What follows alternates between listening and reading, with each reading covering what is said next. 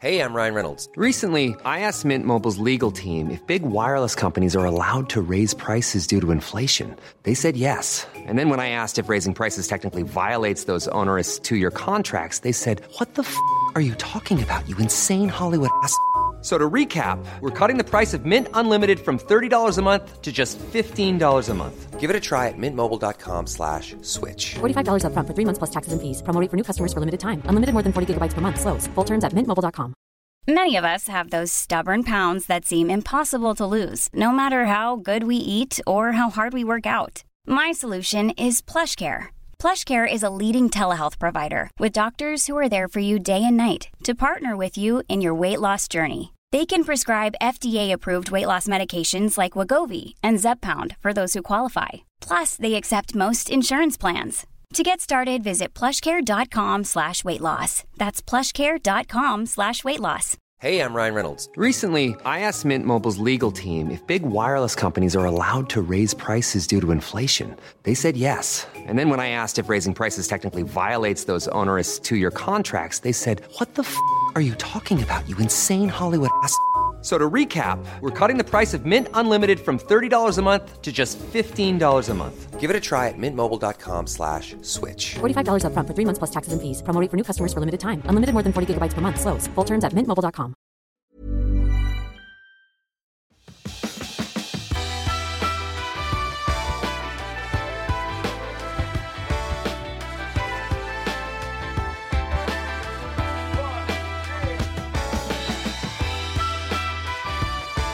Hej och hjärtligt välkommen till Klimakteriepodden med mig, Åsa Melin. Jag tycker alltid det är stärkande och lärorikt att höra andra kvinnor berätta om sina upplevelser och erfarenheter och det får mig att känna stark empati och igenkänning. Även om min historia skiljer sig från andras, för det finns alltid någonting som jag känner igen och kan ta lärdom av. Och det är kanske därför så många också gillar att diskutera och eh, dela i olika forum. Och det är ju synd att det inte finns fler grupper där man kan träffas fysiskt och stötta varandra kvinnor emellan. I veckans avsnitt så ska vi få höra Malin Simonsen dela med sig av sin klimakterieresa. Och jag tycker att det är slående att höra hur lång tid det kan ta att hitta rätt framgångsfaktorer. Det känner jag också igen. Mycket för att de första åren var så svängiga och ja, den här frustrationen och otåligheten eh, och viss del desperation skulle jag vilja säga. När man så gärna vill komma till bukt med symptom som påverkar livskvaliteten negativt. Jag tycker också Malins berättelse känns väldigt hoppfull och jag tror att den kan ge inspiration. Därför är jag glad för att få dela den här. Det finns många andra personliga berättelser som är värda att lyssna på. Bland annat så har ju Blossom Tainton varit med tre gånger med ett visst mellanrum och berättat om hur hon har tagit sig framåt. Och så gillar jag bland annat avsnitten 256 242, 240 och 207 när det gäller just personliga berättelser. Du kan kika in bland äldre avsnitt via hemsidan klimakteriepodden.se eller på Instagram så är det kanske lättare att bläddra runt och där kan du också hitta fler peppande och stärkande avsnitt. Vi får också höra här att Malin hämtat kunskap från avsnitten med Eva Mörk och Kristina Andersson och de hittar du via hemsidan eller i din poddapp. Blir du nyfiken på lymfsystemet? Ja, lyssna då på avsnitt 168, 214 och 223. Men nu så ska du få höra Malin Simonsens berättelse, så varmt välkommen att lyssna.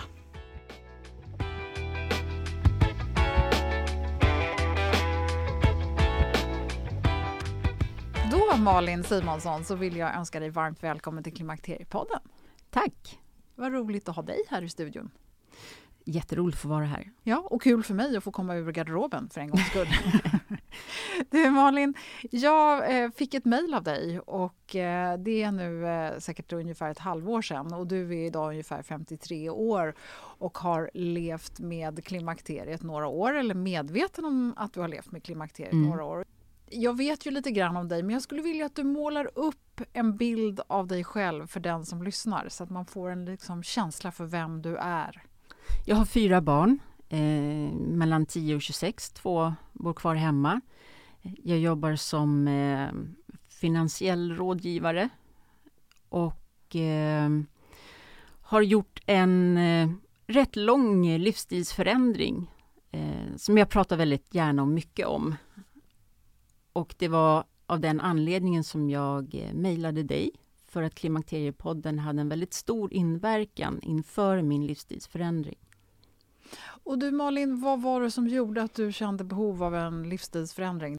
Det var så att jag hade lagt på mig, förutom då att jag hade hjärndimma och, och yrsel och sådana saker, så hade jag lagt på mig i vikt så att jag upptäckte att jag var tvungen att trycka mig upp i soffan, jag hade svårt att knyta skosnören. Mitt liv blev besvärligt helt enkelt, ganska mycket besvärligt. Eh, orkade ingenting. Har ju ändå ganska små barn, man säger. Min, yngsta, min yngsta är tio år. Och jag ville känna att jag skulle orka länge till. Jag bestämde mig sommaren 2021 att nu måste jag göra någonting radikalt. Jag tog dagliga promenader och på dem så lyssnade jag på Klimakteriepodden. Eh, tänkte på det mycket med kost. Så det jag egentligen gjorde från början var ju då research. Vad, vad kan jag göra själv? Vad ska jag börja med? Men, men Malin, jag vill backa bandet mm. ännu mer. För att vad, när och vad var det som började gnissla? För från början så var ju du en positiv, glad person och du eh, var liksom ganska så sorglös så som jag förstod det när vi pratade Absolut. första gången. Så när och vad var det som gjorde att du plötsligt blev någon annan? Om jag, från början så, runt 2017 när jag var runt 46, eh, så kände jag eh, jag fick symptom på kroppen. Jag fick ont i ryggen, ganska mycket ont i ryggen, ont i fötterna. Så att jag bokade till vårdcentralen och fick eh, heter det, läkemedel som jag aldrig tog. För jag kände det var någonting annat. Jag kände inte igen mig själv helt enkelt. Jag blev lite nedstämd läkaren vill skriva ut antidepressiva. och Jag sa nej, det är någonting annat. Jag är inte deprimerad, för mitt i den här nedstämdheten så kände jag mig ändå positiv. Så jag var inte negativt nedstämd om man nu kan göra någon skillnad. Jag kände mig ändå positivt, älskade livet, men någonting var inte riktigt som det skulle. Och var det här någonting som kom smygande eller upplevde du liksom att det var en ganska tydlig liksom, förändring från ena dagen till den andra? För att jag, jag skulle vilja se, vem, vem var du som 42-åring så att säga? Eh, otroligt driven, jag har alltid varit driven. Eh, väldigt glad, positiv. Jag brukar kalla mig själv för eh, en hundvalp som jagar sin svans, liksom den obotliga optimisten. Det finns alltid en lösning på allt. Och när det gällde livsstil, och kostvanor, motion och, och sömn och alla sådana här saker, hur såg det ut då? Jag tränar nog som folk tränar mest, ett par gånger i veckan, eh, promenad här och där, kanske något yogapass då och då. Men ungefär från 45 års ålder började jag träna lite mer. Mest kanske för att jag hade lite trassel på jobbet så att jag behövde en morgonträning för att jag mådde väldigt mycket bättre mentalt av det. Så därför blev jag också förvånad när jag en dag inte kunde knäppa mina byxor. Eh, behövde köpa nya kläder helt enkelt. Men det som sagt, det smög sig på. Det var ett kilo här, ett kilo där och jag var ganska bekymmerslös över det också. Brydde mig inte sådär jättemycket. Jag tyckte jag åt väldigt bra. Troligtvis så, eh, i och med att jag, jag åt eh, eftersom jag tränade så att jag inser idag att jag kanske också hade lite fel inställning. Att för att jag tränar mycket så måste jag äta mycket mer. Någonstans så gick det snett. Eh, så att jag la på mig ganska mycket. Och, och i samma veva då när liksom byxorna började strama så kom den här första läkarbesöken då, med ledverken och fötterna uh. och, och, nedstämdheten. V vad var det då som liksom kickade igång inom dig då? Jag hade ju jättemånga frågor. Vad, vad är det här? Var kommer det här ifrån? Eh, jag, jag utgick från att det var jobbet. Mensen började hoppa, kom kanske var tredje månad. Jag skyllde ju allt på stress och på jobbet. Så du var ganska missnöjd med din arbetssituation, kan man säga så? Jag trivdes på jobbet med medarbetarna, men det var en väldigt eh, annorlunda ledarskapskultur Ja. Och vad gjorde du åt just eh, arbetssituationen då? Jag jobbade på som vanligt och försökte, jag trivdes ju bra med själva jobbet i sig. Um, det ställdes ju också till sin spets så att säga. I och med att jag inte mådde så bra så kände jag inte att jag var stark nog heller att eh, fortsätta. Så att jag sa upp mig mm. och började ett nytt jobb. Jag kände att jag behövde styra min egen tid. Så att jag eh, bytte karriär helt. Blev säljare. Jag bokade in mina kundmöten. Så att jag kunde då styra min tid när mina dagar på ett helt annat sätt och kände att jag blev väldigt stressfri. Om vi ska backa tillbaka till eh, de här symptomen då så kom ju de smygande och, och du nämnde att det började någonstans vid, vid 46-47 någonstans. Mm. Vad, vad, hände med allt det där då? Första läkarbesöket gick väl sådär då? Ska... Ja, det gick ju inte bra alls. Nej, och, och de sen... tog ju prover och de kliade sig i huvudet och de ville skriva ut mer läkemedel och jag sa nej. Sen skulle jag iväg på någon eh, tjänsteresa eh, till huvudkontoret nere i Italien och då tyckte de inte att jag skulle åka för att jag var ju inte på topp. Men samtidigt så såg ju, man, när man tar blodprover, järn och alla de här resultaten, så såg ju de bra ut. De hittade ingen förklaring. Jag fick ju domningar i armen, eh, yrsel. Jag mådde jätte, jättedåligt. Parallellt med det här så har ju du en historia där du har också Eh, du har inte kunnat ta några preventivmedel, du har liksom hållit dig borta från eh, hormoner. Vill du berätta lite grann om vad, vad du, du, hade med dig in i det här så att säga? Ja, eh, det började egentligen när, när jag var runt 16 och skulle börja äta p-piller så fick, reagerade kroppen på ett sätt eh, som om att jag hade mjölk i brösten. Och, så då hamnade jag hos Karolinska sjukhuset hos gynendokrin och eh, konstaterade att jag hade en eh, hypofystumör som utsöndrade prolaktin, ett hormon. Så um, jag kunde inte äta p-piller, eller hormoner, för då växer den tumören. Men det var en godartad tumör så det var aldrig tal om att den skulle tas bort? Exakt, och hypofysen är väldigt liten i sig och tumören var ju då väldigt, väldigt liten. Så att, eh, nej. Så att tumören har liksom bibehållit sin, sin lilla storlek ja. och under åren har du varit på kontroller. Och då ja. hamnade ju du också i den situationen att du med jämna mellanrum träffade naturligtvis Sveriges kunnigaste läkare. Exakt! när det gäller just klimakteriet. Så jag ja. tänker att här tycker jag är superspännande. Vad, vad händer vårdcentralen kontra eh, KIs eh, endokrin eh, kvinnoklinik så att säga? Eftersom jag inte fick någon respons hos vårdcentralen, jag tänkte ju aldrig själv att jag var i klimakteriet. Jag Trots att din mens hoppade? Ja. Mm. Anledningen till det är för att i, när jag växte upp, min mamma och, och, min familj, så pratade man aldrig om klimakteriet. Jag hörde bara att det skulle brinna i nacken och man skulle svettas och vakna sjöblöt. Det gjorde inte jag. Jag hade ingen av de klassiska klimakteriesymptomen, så jag tänkte aldrig den tanken. Därför så pratade jag heller aldrig med någon på KS om de här besvären.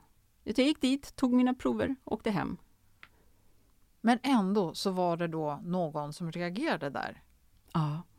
Berätta, vad var det som hände då? då? Angelica. Lindén Hirschberg som ja. ju den flitiga lyssnaren har hört här i Klimakteriepodden ett antal gånger som numera är professor på kvinnokliniken och eh, ja, vad ska man säga, Sveriges ledande inom klimakterieforskning kan man väl säga. Exakt, och där fick jag diagnosen klimakteriet till slut. Men då måste ju du ha berättat för henne hur du mådde eller bara sa hon helt bara out of the blue att nu... Nej, nej, nej, nej, nej. Jag, eh, det var ganska tydligt också hur jag mådde. Ja. Vid ett besök bröt jag ihop och började gråta och då kände jag, men vad är det här? Det här är inte riktigt normalt att bryta ihop liksom hos eh, ja, nästan en främmande, dessutom gynekolog. Och, och, berätta, vilka symptom var det som hade tillkommit då? Förutom din vikt och, och nedstämdhet och ledverkan. Vad fanns det mer där? Så, ja, det, det, det jag upplevde som... Ja, humöret var ändå hyfsat bra, men det, det jag upplevde som jobbigast var den här hjärndimman som man pratar om. Jag kallar det mer som en, vad ska man säga, en förskjutning av tanken jag har ändå upplevt mig, som är väldigt driven, upplevt mig väldigt snabb i tanke, skarp så. Det var som att jag plötsligt fick en 20 sekunders fördröjning i varje tanke. Den var jättejobbig att hantera. Det blev liksom... Eh, jag fick anstränga mig mycket mer. Jag blev tröttare. Mm. Och, och, eh, då sitter du där med Angelica och bryter ihop. Mm. Vad, vad, vad säger hon då? Vad, vad, är det som händer? För du är ju egentligen där... Ja, det frågade hon också. ja.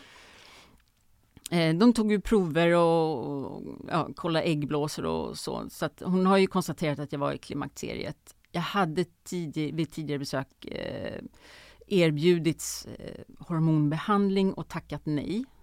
Väldigt bestämt. Men, men hade du vid det tidigare besöket, hade du så att säga redan då förklarat att du hade de här symptomen och någon sa ja men det är ju klimakteriet? Eller hur? Man, man hade sett eh, lägre nivåer av östrogen.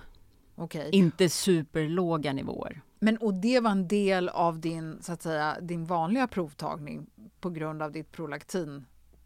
Ja, att jag bad dem att de också skulle ta andra, andra hormonprover, för det gör de ju inte på vårdcentralen. Det är mer blodprover med vitamin, mineraler och sådana typer. Men vid det här laget hade du själv börjat fundera på klimakteriet då, eller? Varför bad du om utökade prover? Jag vet inte, det var något bara i mig som jag ville veta. Jag ville, någonstans vill jag ju ha som en, vad man kallar för liksom cut-off date, ett, ett, en dag när jag börjar ändå mäta mina prover och kunna, eh, kunna se själv, kunna följa. Jag är ändå väldigt intresserad av, man säger vetenskap av kroppen och kunna göra analyser, alltså inte egna analyser på det sättet, men ändå kunna följa och se för att också förstå måendet hela vägen. Mm.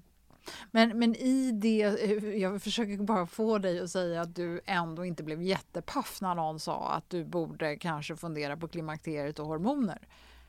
Nej, jag blev nog inte paff. Jag fick en reaktion som jag nog inte heller hade väntat mig. Jag kände en jättesorg när jag satt där på, på, på vilket sätt då? Ja, med tanke på att vi inte hade pratat om klimakteriet när jag växte upp eller min mamma eller mostrar eller så hade jag ingen positiv bild av det kan man väl säga rent. Så på något sätt så kändes det nästan som, jaha, nu är det slut. Det var, den känslan jag hade när jag satt där. Och eh, jag var ju lite, på grund av prolaktin, var jag lite rädd för hormoner. Men eh, efter ett tag så mådde jag ju så himla dåligt och då sa Angelica prova, utvärdera och bestäm sen. Mm. Och det gjorde jag. Och jag kände en skillnad som gjorde att jag kände igen mig själv mig som person. Min personlighet kände jag kom tillbaka. Jag insåg ju också att jag kanske hade en liten snedvriden bild av hormonbehandling. Jag trodde ju allting skulle fixas, alltså ordna till sig. Men oavsett så kände jag att jag fick den responsen av kroppen på gymmet som jag inte hade utan. Jag kunde göra alla repetitioner och jag fick mjölksyra precis så som man ska. Som jag inte fick innan. Så jag såg det som en, en andra chans att ja, nu har jag fått en annan chans här. Nu, nu, nu får jag ta vara på den och, och, och, träna och, och göra allt det man måste. Lägga om kosten och alla de här grejerna. Men som sagt, innan så gjorde jag en research, för det här handlade om att jag måste välja en livsstil som jag vill leva med resten av livet. Inte som jag kan leva med. För mig var det viktigt att jag vill leva så här resten av livet. Gick igenom eh, vad jag åt, mina laster. Jag dricker inte alkohol så det var ju lite check på den. Jag kontaktade en dietist i kommunen som gav mig urusla råd. Jag dricker jättegärna kaffe för att det är gott, inte för att bli pigg. Men jag har också gärna en eh, skvätt mjölk i kaffet, hade jag då. Eh, och jag vill ju samtidigt ta bort sockret och se vad det kunde ge för skillnad. Och jag var noga med att börja med en sak i taget. Det vill säga byta ut mjölken var en ganska svår nöt att knäcka för mig. Men när jag hittade en mjölkalternativ som funkade, då gick jag på det. Utvärderade tre, fyra månader senare. För det är det jag tycker är viktigt, att man ger det tid också. Men för mig så låter det som att du var väldigt metodisk i det här. Eh, vi ska inte göra det här till, till någon sån här eh, journal, din journal, sjukjournal. Men jag, kan du inte bara, du har ju skrivit så himla bra hur din, liksom vad du sökte för och vad du gick till vårdcentralen för. Precis. Så mm, ungefär runt eh, oktober 2017 så sökte jag till vårdcentralen för att jag hade en trött, trötthetskänsla, domning i vänster arm, jag mådde illa, hade illamående, huvudvärk, yrsel. Och de tog prover och hittade ingenting. Gick tillbaka ett par månader senare för då började jag känna mig låg, nedstämd. Eh, ont i ryggen, jätteont i ländryggen och ont i fötterna då tyckte de att jag skulle köpa nya skor och jag fick läkemedel utskrivet. De ville skriva ut antidepressiva, men jag, jag kände det är någonting annat. Det är inte, jag, jag känner mig inte nedstämd på det sättet.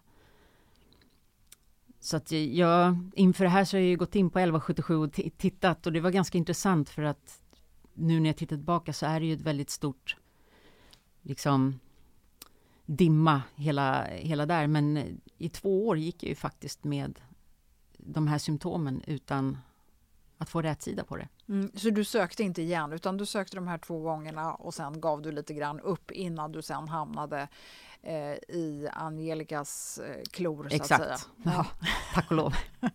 ja, nej men okej. Så att, och, och, vet du vad det var för mediciner de ville skriva ut förutom antidepressiva?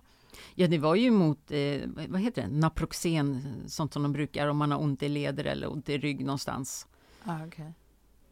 Och jag kände någonstans att jag vill inte ta läkemedel. Det var lite så liksom min vetenskapliga började att jag hade sett eh, äldre människor på apoteket med rullatorer hämta ut kassvis med mediciner och jag kände jag vill inte vara en av dem när jag blir äldre. Så att eh, någonstans vill jag försöka lösa det på egen hand. Inte mm. att stå ut men att om det är någonting annat så kan jag troligtvis också göra någonting annorlunda.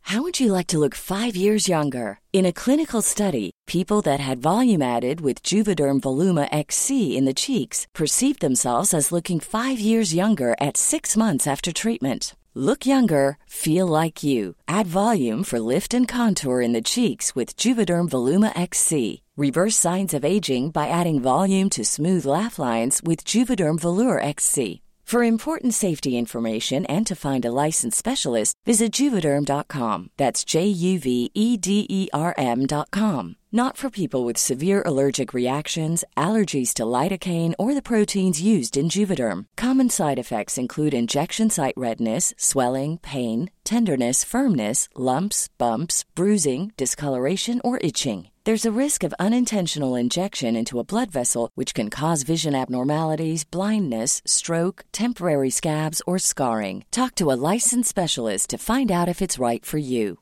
Ryan Reynolds here from Mint Mobile. With the price of just about everything going up during inflation, we thought we'd bring our prices down.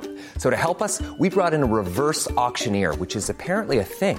Mint Mobile unlimited premium wireless. Ready to get 30, 30, bit to get 30, bit to get 20, 20, 20, bit to get 20, 20, bit to get 15, 15, 15, 15 just 15 bucks a month. So, Give it a try at mintmobile.com/switch. slash $45 up front for 3 months plus taxes and fees. Promo rate for new customers for limited time. Unlimited more than 40 gigabytes per month slows. Full terms at mintmobile.com. There's never been a faster or easier way to start your weight loss journey than with PlushCare. PlushCare accepts most insurance plans and gives you online access to board-certified physicians who can prescribe FDA-approved weight loss medications like Wigovi and Zepbound for those who qualify. Take charge of your health and speak with a board-certified physician about a weight loss plan that's right for you. Get started today at plushcare.com slash weight loss. That's plushcare.com slash weight loss. plushcare.com slash weight loss.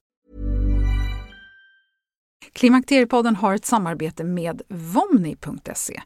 För klimakteriesymptom är ju lite oberäkneliga och tar tyvärr inte semester. Tvärtom skulle jag vilja säga. Inför en sommar så hade jag sovit illa en längre tid och mina klimakteriesymptom gav sig till känna igen. Det enda jag ville var att börja min efterlängtade ledighet men oväntade utmaningar på jobbet ledde istället till att jag mådde ännu sämre. Jag hade verkligen behövt ett akut läkarbesök, men det var semestertider. Så det var månaders väntetid som gällde för min del och mitt mående fortsatte att bli sämre. Jag blev otroligt stressad och orolig av det här. Och hur skulle jag kunna ta mig igenom den där sommaren? Ja, det är ju historia nu, tack och lov. Men det har också hänt saker sedan dess. Jag är så glad att det nu finns aktörer som Vomni, där du kan boka ett digitalt vårdmöte med en specialiserad läkare inom klimakteriet och kunna känna förtroende och veta att ens läkare har rätt kunskap och rätt inställning. Det är ju oerhört viktigt. Speciellt om man nu valt att ta hormoner som plötsligt kanske inte fungerar eller är slut eller vad vet jag. Ja, det kan ju vara andra symptom som plötsligt uppstår som man blir orolig för. Och det ska inte behöva ta månader för att få vård, även om det är sommar. Och det gör det inte med Vomni.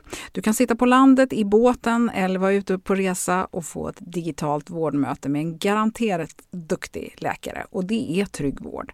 Gå in på vomni.se, womni.se och spar det här nu som bokmärke. För vem vet när du kan behöva tala med en duktig läkare? Kanske är det nu för att garantera en skön sommar. Tack Vomni!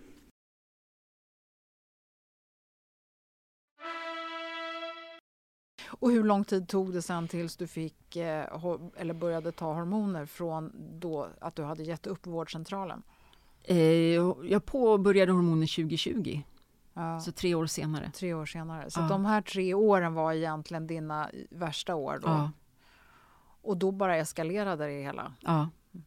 Och du blev bara mer och mer nedstämd och in... Du bytte jobb i och för sig under den perioden men i övrigt så, så var du bara frustrerad och ja. tiden gick. Ja. Ja, den, den har ju en tendens att bara gå när man, när man också mår dåligt och man eh, söker hjälp. Men jag insåg ju ganska snabbt att jag kommer inte få den hjälpen jag behöver, vad det nu är för hjälp jag behöver. Mm. För det enda de kunde göra på vårdcentralen var just att skriva ut andra typer av läkemedel. Men med din lilla forskarhjärna då, mm. var, var, sökte du under tiden? Var försökte du hitta inspiration till att överhuvudtaget gå upp på morgnarna? Jag lyssnar mycket på Klimakteriepodden, på välvalda avsnitt. Kristina Andersson, Eva Mörk. Jag ville, jag ville veta mer. Vad är i kosten? Vad, vad är det egentligen jag behöver förändra? Vad är det för något jag äter? Om man bara ska börja där. Mm. Det blev lite som att jag nosade upp en eh, ledtråd och så gick jag vidare med den och hamnade på hela tiden i den här vetenskapliga riktningen som var väldigt viktigt. Mm. Också för att inte trilla dit att gå på någonting snabbt eh, vid sidan av. Jag kände nu, det här ska jag göra ordentligt. Mm. Och vad hände sen med, med liksom hela din kropp och respons och verk och eh, hjärndimman? Och... Jag upplevde att det, att det försvann. Det är mindre verk i kroppen. Det kan ju såklart också göra med att jag började med yoga, att jag började liksom röra mig också på ett annat sätt. Någonstans innan jag fick de här hormonerna vill jag också tillägga att jag tänkte, jag hade, det kom upp en, som en sån här pop-up ad, du vet, som på Facebook, eh, om Monica Björns Stark genom klimakteriet. Och så tänkte jag, vad intressant. Och märk väl nu, jag tänkte så här, jag köper den boken i förebyggande syfte.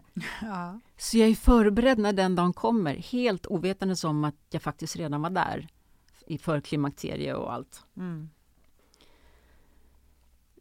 den hjälpte ju mig på så sätt att eh, ta saker i eh, lugnare takt. Ge saker tid. Vi har ju en tendens att när vi ska göra någon förändring, om man nu tittar på det klassiska, gå på dieter och saker, så ska allting gå så himla snabbt.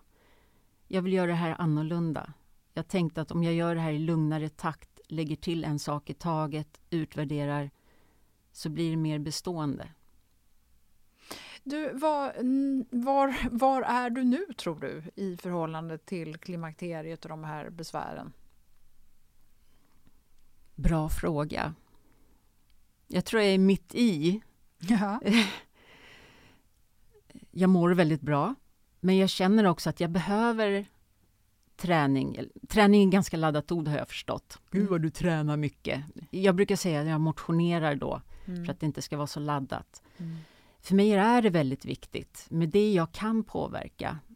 Jag tar dagliga promenader för att få dagsljus så att melatonin börjar tillverkas så att jag får en god nattsömn. Men också för friska luften och få komma ut i naturen för den gör mig så lugn och stressfri.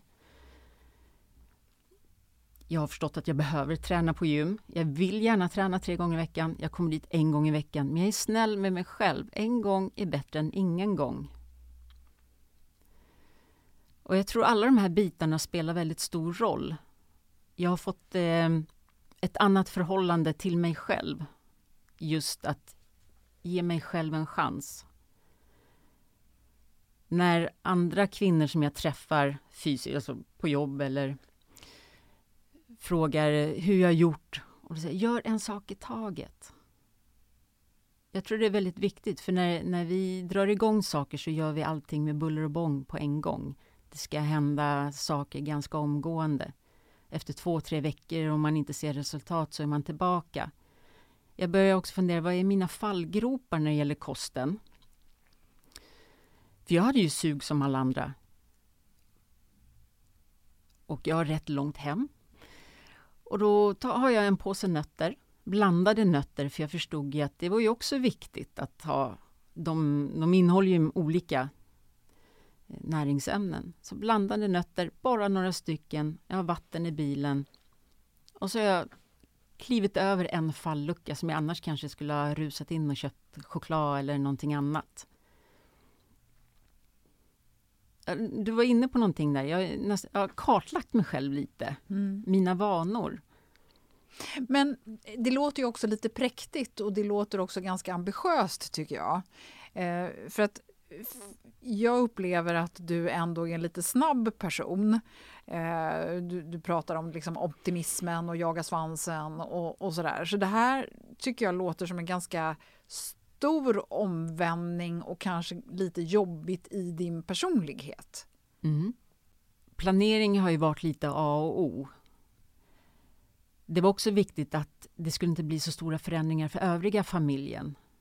Det är ingen som ska tycka att det är jobbigt för att jag har lagt om min kost. Vilket jag har löst att jag, jag äter till viss del det de äter men jag kanske byter ut proteinet mot en bit lax eller en bit kyckling istället. Istället för vad då? Färs biff eller någonting annat. Fiskpinnar. Ja. Nej, men för att för jag tänker så här att din inställning var ju ändå att du åt ganska bra. Trots det gick du upp en massa i vikt och du var så så här. Eh, och, och nu när du tittar på det då, s- eh, måste du backa och säga nej men jag åt inte alls bra? Eller hur, hur tänker du då? Ungefär så. Jag åt bra till viss del. Men jag åt kanske inte så mycket av det viktigaste som jag borde ha ätit. Det jag gjorde när jag gjorde livsstilsförändringen så la jag på väldigt mycket grönsaker. Jag äter ju protein, kyckling, kött, inte så mycket men eh, fisk. Men nästan 70-75 procent av min tallrik är grönsaker i regnbågens färger. Och på något sätt så blev det också väldigt eh, lugnande. Det blev väldigt, alltså att förbereda det här blev en del av, av den här helheten också. Men skulle du säga att eh, om du nu måste rangordna, vad är det som har varit de viktigaste delarna för Mm. dig? Om du liksom försöker göra det kronologiskt. Det är kostomläggningen. Och vad hände med din vikt när du liksom väl hade liksom hamnat i en god cirkel? Eftersom jag inte fokuserade vikten alls då, för jag var ju så otroligt fokus, all fokus gick ju till att förbereda grönsaker, så att jag över ganska lång tid så gick jag ju ner i vikt. Jag tänkte ju inte på det då eftersom jag var fokuserad på att nörda ner mig i tarmbakterier och vad vad gillar tarmarna och eh, att läsa på. Så ja, jag gick ju ner en hel del. Jag vet inte om jag ska säga. nej, nej, men, nej, men jag menar inte så. Utan Ja. Det är lite så här, om, man nu tänker att du, du måste på något sätt gå tillbaka till den du var när du var 46-47 och det började skava till där du är idag så har vi då kanske fem år som vi kan titta på. Under de här fem åren så har det inträffat lite olika saker. Vad på den här resan skulle du säga är milstolparna? Det är enbart kosten. För under den perioden som jag la om min kost så sprang inte jag på gym och jag gick inte och tränade onormalt mycket. Jag tog min lunchpromenad. Och över tid kände jag att jag blev lättare. Det var ingen smärta i knäna. Eh, jag kunde resa mig upp i soffan utan att ta i eller liksom ta i med händerna och trycka upp mig själv.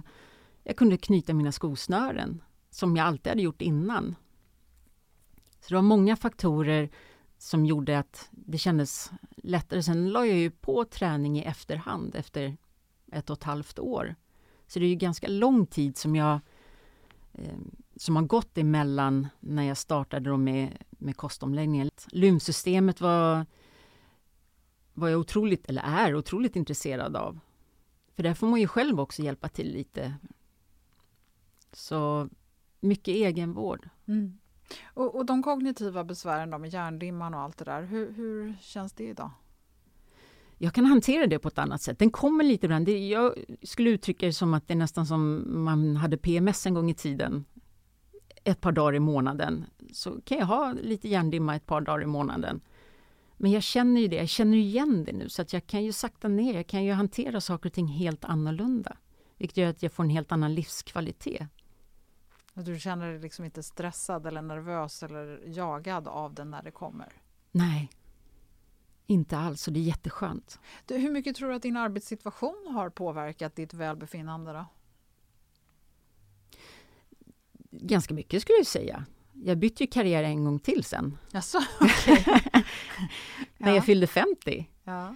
eh, så började jag där jag jobbar idag.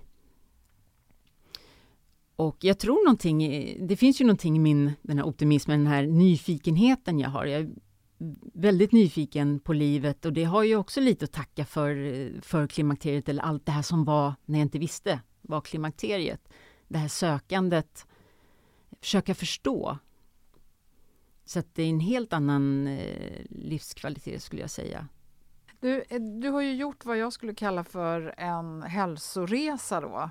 Och jag tycker det som nästan kanske sticker ut mest är att du från början tog in det här att vad kan jag och leva med är inte det viktiga utan vad vill jag leva med? Jag är ändå nyfiken på vem den här kvinnan var innan och vem du är idag. Jag har ju inte träffat dig där. Hur skulle, Nej. hur skulle du beskriva det? Den stora skillnaden är väl att jag känner in mer nu. Då var jag också desperat, var också förtvivlad. När jag såg någonting, eh, man scrollade och så ser man eh, drick det här, avkok, eh, bla bla bla. Jag var också där och jag klickade. Jag har blivit mer relaxed. Nu är det kroppen som bestämmer, känner jag. Då var det, försökte jag styra kroppen. Det gick ju sådär. Nu lyssnar jag mer på kroppen. Nu, nu, får den, nu är vi vänner, känns det som. Det trodde jag då, men med tanke på hur mycket, när jag tittar tillbaka, försökte styra saker och jag vet att också nu med min kunskap jag har idag att jag hade ju helt fel inställning till både kost och träning då. Jag trodde det ena var avhängt det andra, inte att det var två helt skilda liksom, saker. Eftersom jag då gick ner i, i vikt, eller i och med att jag bara med kostens hjälp förändrade min kropp och min, vad ska man säga, säga mindset eller hela mig. Mm. Eh, och hur har din familj, eh, och du är fortfarande gift med samma man, Ja. du har bytt jobb tre gånger, men mannen har du inte bytt ut Nej. och familjen har du inte bytt ut heller. Nej, det har jag inte gjort. Och jag är jätteglad att de står ut med... Min man säger ibland står du här och hackar grönsaker nu igen?” eh, Men samtidigt så har han ju fått en gladare fru. Jag förstår mer. Min dotter har undrat varför jag äter så mycket grönsaker. Och jag har ju tänkt på det här som jag aldrig fick när jag var liten av min mamma. Vi pratade aldrig om mäns hormoner eller någonting, troligtvis för att hon inte visste. Men det kände jag att det vill jag ändra på. Jag, då säger jag att jag äter så här för att jag är här nu i livet. Här framme. Och du är för pubertet här borta. Så du behöver äta så som du gör för att din kropp ska må bra. Och jag behöver äta som jag gör för att min kropp ska må bra. Så jag har ju pratat lite lätt om hormoner. Hon är ju 10 år, fyller 11. Vi kommer ju ha flera sådana prat givetvis, när mensen kommer och sen och sådana saker. Men jag tycker det är viktigt att, att ge någonting tillbaka, det som man själv inte fick. Nej, och, och vad säger din mamma då? Hon gick ju bort i januari förra året. Vi är ju som sagt väldigt olika. Och det var det jag också egentligen ville säga. Det är läkaren på vårdcentralen som rekommenderade mig att titta på hur min mamma hade det när hon var i klimakteriet. Och vi hade ju helt olika förutsättningar. Som hon har rökt sedan hon var 13, drick, druckit alkohol hela livet och aldrig ens tagit en promenad knappt. Så har vi inte haft samma förutsättningar. Så, och hon har ju varit den här äh, energiska bantaren hela livet. Egentligen. Så det som har varit svårt egentligen, svårast är väl att bryta mönster. Men jag har känt att det här är nog den största gåvan jag kan ge till min dotter. Så den ska hon få. Mm. Och det här gör vi tillsammans. Ja, men jag tycker också att det som är intressant är att du lyckas ändå skapa ett eget recept. För det, det är så lätt att man bara hoppar på någon annans eh, sanning och någon annans tips eller man liksom bara tror på de här generna eller man säger så här är det bara och så gör mm. man ingenting åt det. Det är väldigt lätt att liksom fastna i den negativa spiralen som ju blir väldigt frustrerande också. Och ännu mer frustrerande är det ju när man håller på och hoppar fram och tillbaka på olika recept hit och dit. Jag var ju själv där och höll så här eh, nej det här funkar inte efter tre dagars eh, försök. Eller det här funkar inte efter... Alltså den här långa, långa vägen som man ändå måste vandra är ju ganska svår säljbar så att säga. Du mm. som säljare dessutom vet ja. ju... ja, men jag insåg ju också mitt i den här livsstilsförändringen att jag måste ju skaffa mig andra förebilder. Jag måste ju ändra flödet på mitt Instagram. De inspirerar mig samtidigt så att när det känns jobbigt så känner jag att jag har dem vid min sida. Det var också väldigt avgörande för att orka de dagar när motivationen inte var på topp. Mm. Vad, vad, är, vad är det du faller tillbaka på? Vad är det som är dina små ja, akilleshälar kanske man ska säga? Jag skulle nästan säga att nio av tio gånger har jag inte alls motivation att åka till gymmet. att bara ta mig till bilen och när jag sitter där på väg så känner jag yes! Och jag vet att jag mår så bra efteråt. En annan motivation är egentligen också att jag alltid haft väldigt lågt blodtryck och jag behöver pulshöjande för att hamna lite på normalnivå för att må bra. Det förstod jag också ganska sent i livet. Ungefär samtidigt som när jag sprang hos vårdcentralen. Mm. Vad är ditt bästa råd då för den kvinnan som är lite yngre som eh, känner igen sig i det här frustrerande letandet och sökandet och det här jag tror inte att det är klimakteriet och eh, det är det ena och det andra tredje symptomet och det är vårdcentraler hit och dit? Jag tycker det viktigaste är att lyssna på sin kropp och eh, förstå hur viktigt det är att, att göra vissa förändringar att inte klicka på allt som kommer i ens väg, att, att ta in informationen. Men känna på lite, skulle det här funka för mig i min vardag eller inte? Men testa också lite längre än några veckor. Lägg i alla fall två, tre månader på att pröva någonting, men också notera, hur mår jag? De, de första veckorna brukar man inte må särskilt bra när man gör en sockerdetox eller någonting. Man, tvärtom, man mår ju ganska dåligt. Huvudvärk och nästan sjukdomstillstånd. Men ge det lite tid och se vad det får för effekter.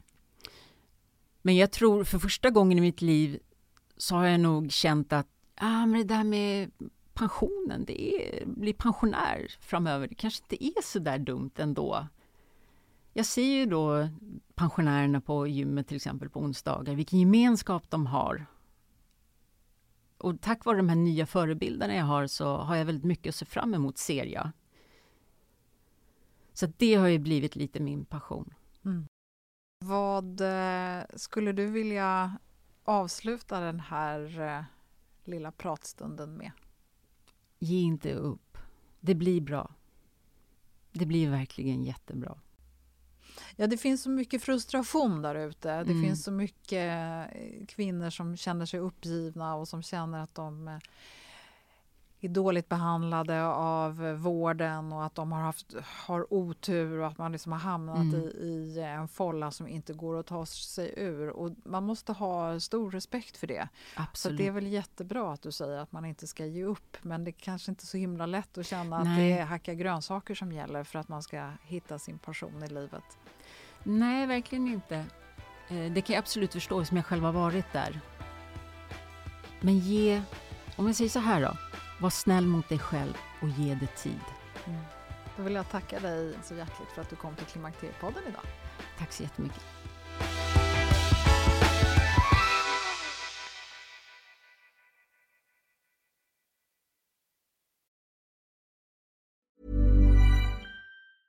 Selling a little or a lot? Shopify helps you do your thing however you cha-ching. Shopify is the global commerce platform that helps you sell at every stage of your business. From the launch your online shop stage to the first real life store stage, all the way to the did we just hit a million orders stage. Shopify is there to help you grow. Shopify helps you turn browsers into buyers with the internet's best converting checkout. 36% better on average compared to other leading commerce platforms because businesses that grow grow with Shopify. Get a $1 per month trial period at Shopify.com slash work. Shopify.com slash work. Ever catch yourself eating the same flavorless dinner 3 days in a row, dreaming of something better? Well, HelloFresh is your guilt-free dream come true, baby. It's me, Kiki Palmer. Let's wake up those taste buds with hot, juicy pecan-crusted chicken or garlic butter shrimp scampi. Mm. Hello Fresh. Stop dreaming of all the delicious possibilities and dig in at HelloFresh.com. Let's get this dinner party started. Roundabout Season 2, presented by Nissan, is live now, and we're back to share more stories from the road and the memories made along the way. We're talking rest stops. If we're stopping to get gas, you will be timed. Misguided plans. I grew up in the city, so I have like you know, a healthy fear of real extreme darkness. a lot of laughs. Y'all weird, but you, yeah, you, you were different. And so much more. Listen and subscribe wherever you get your podcasts.